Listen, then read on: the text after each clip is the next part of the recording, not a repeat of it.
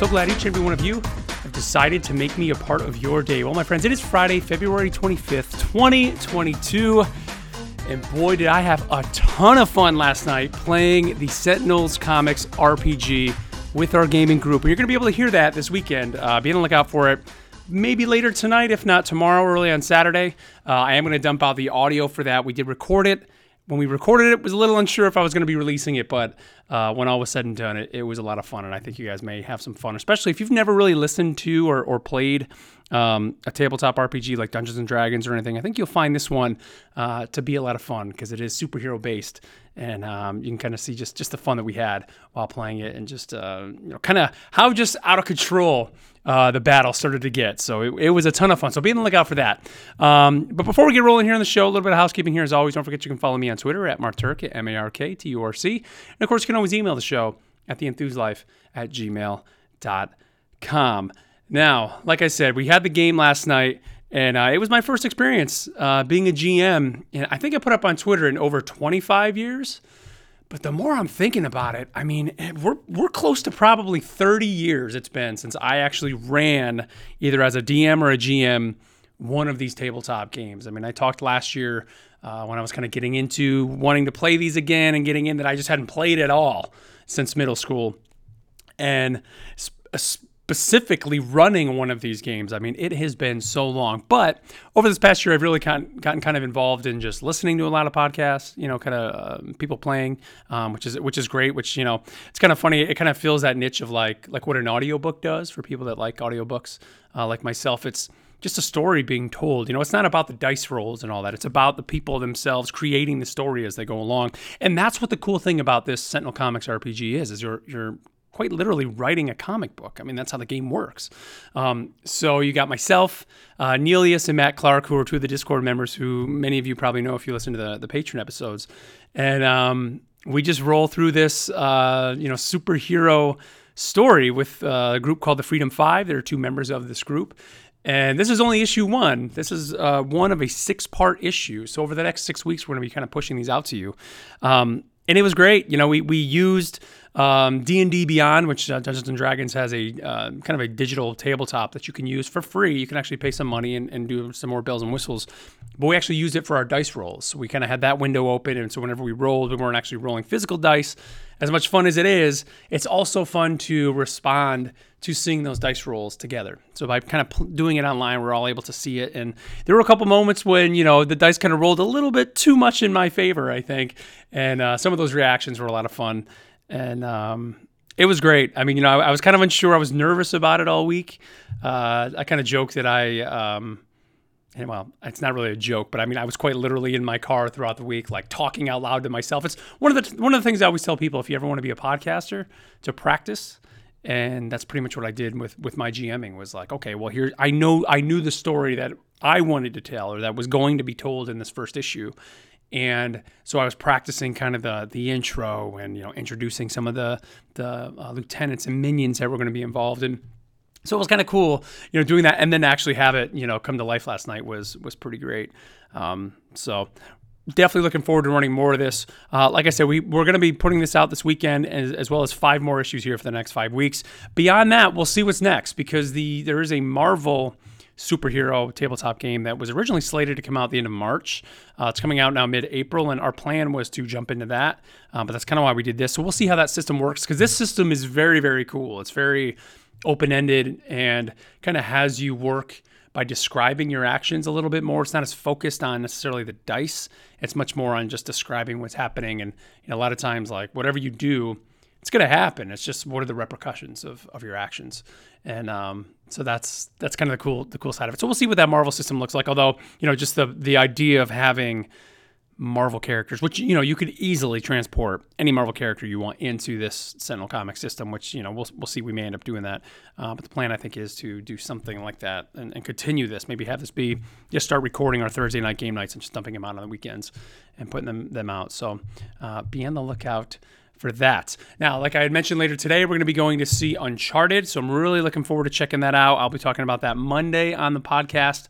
Um, in terms of of some, news I wanted to talk about today, um, we're getting reports that next year's um, Call of Duty has uh, supposedly uh, been delayed to the following year. So they're saying that you know 2023 will be the first year in nearly two decades that we will not be getting a Call of Duty. Now, this report originally jumped or came out of Bloomberg, uh, who had some sources uh, familiar with the the, um, the situation, saying that uh, the executives in charge of the franchise have made the decision early after a recent entry in the series failed to meet expectations, leading them to believe that Call of Duty's current annual cadence of releases was too rapid.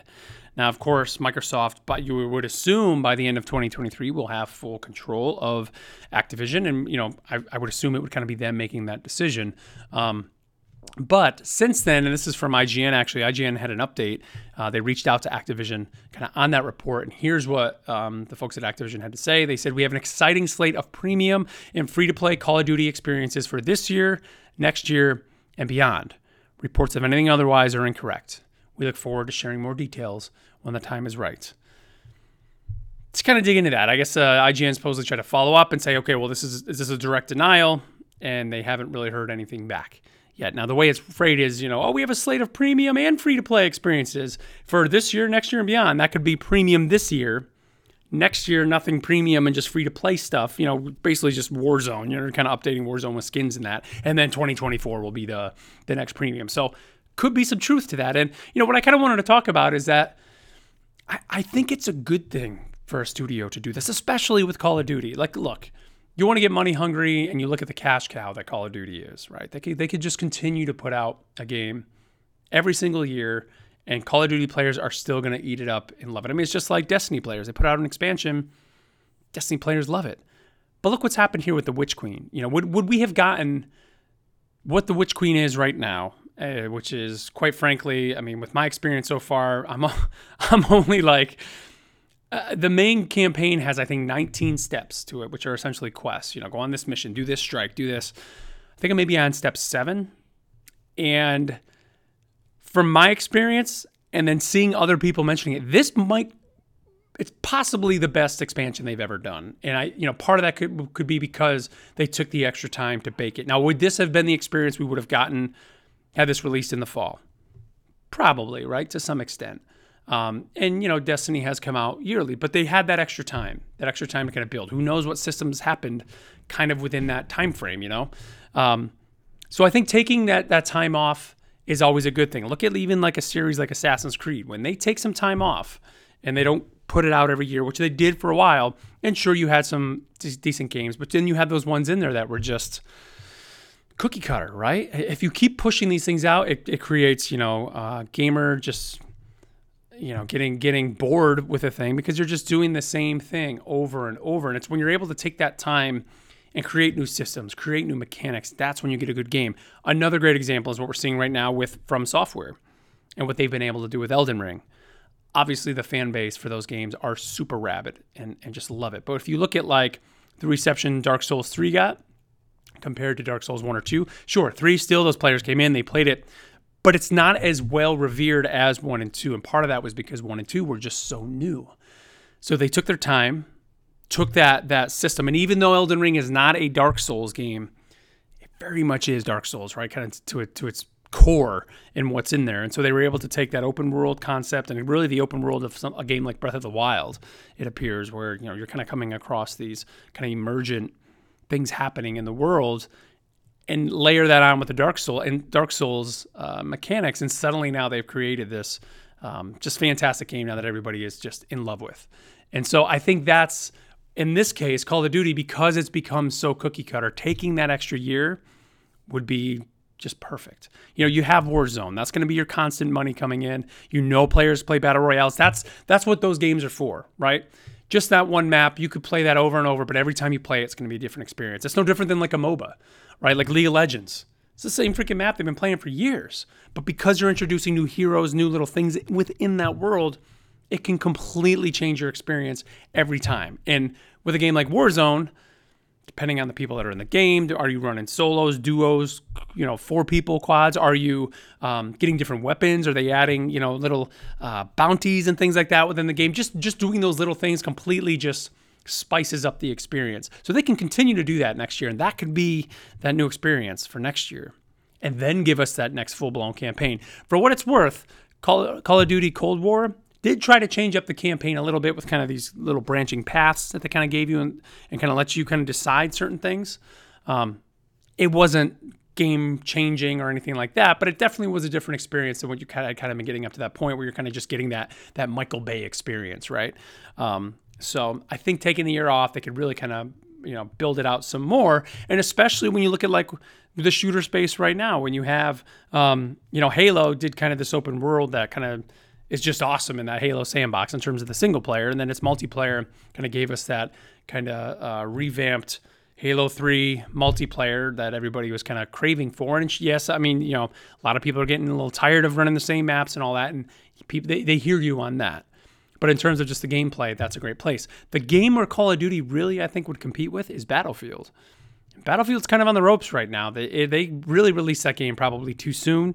Um, you know, I got the game for Christmas played the multiplayer a little bit. Part of it was because I was so caught up in Halo. It was like if I want to play a multiplayer game, I'm going to play that. But even even when I do dip into Battlefield, there's something about it that even though you're getting those crazy Battlefield moments, it's not anything new than you know compared to what I've done in Battlefield before. And they didn't even launch with a campaign, so I think Call of Duty really has that that chance now to sit back, take your time, deliver a, a premium single player Call of Duty story that will just blow people away and um, you know, I think if anybody, Microsoft may be the ones that um, might be kind of pushing that. Even though again, they don't they don't own Activision now, but I could see them saying, you know, let's hold off.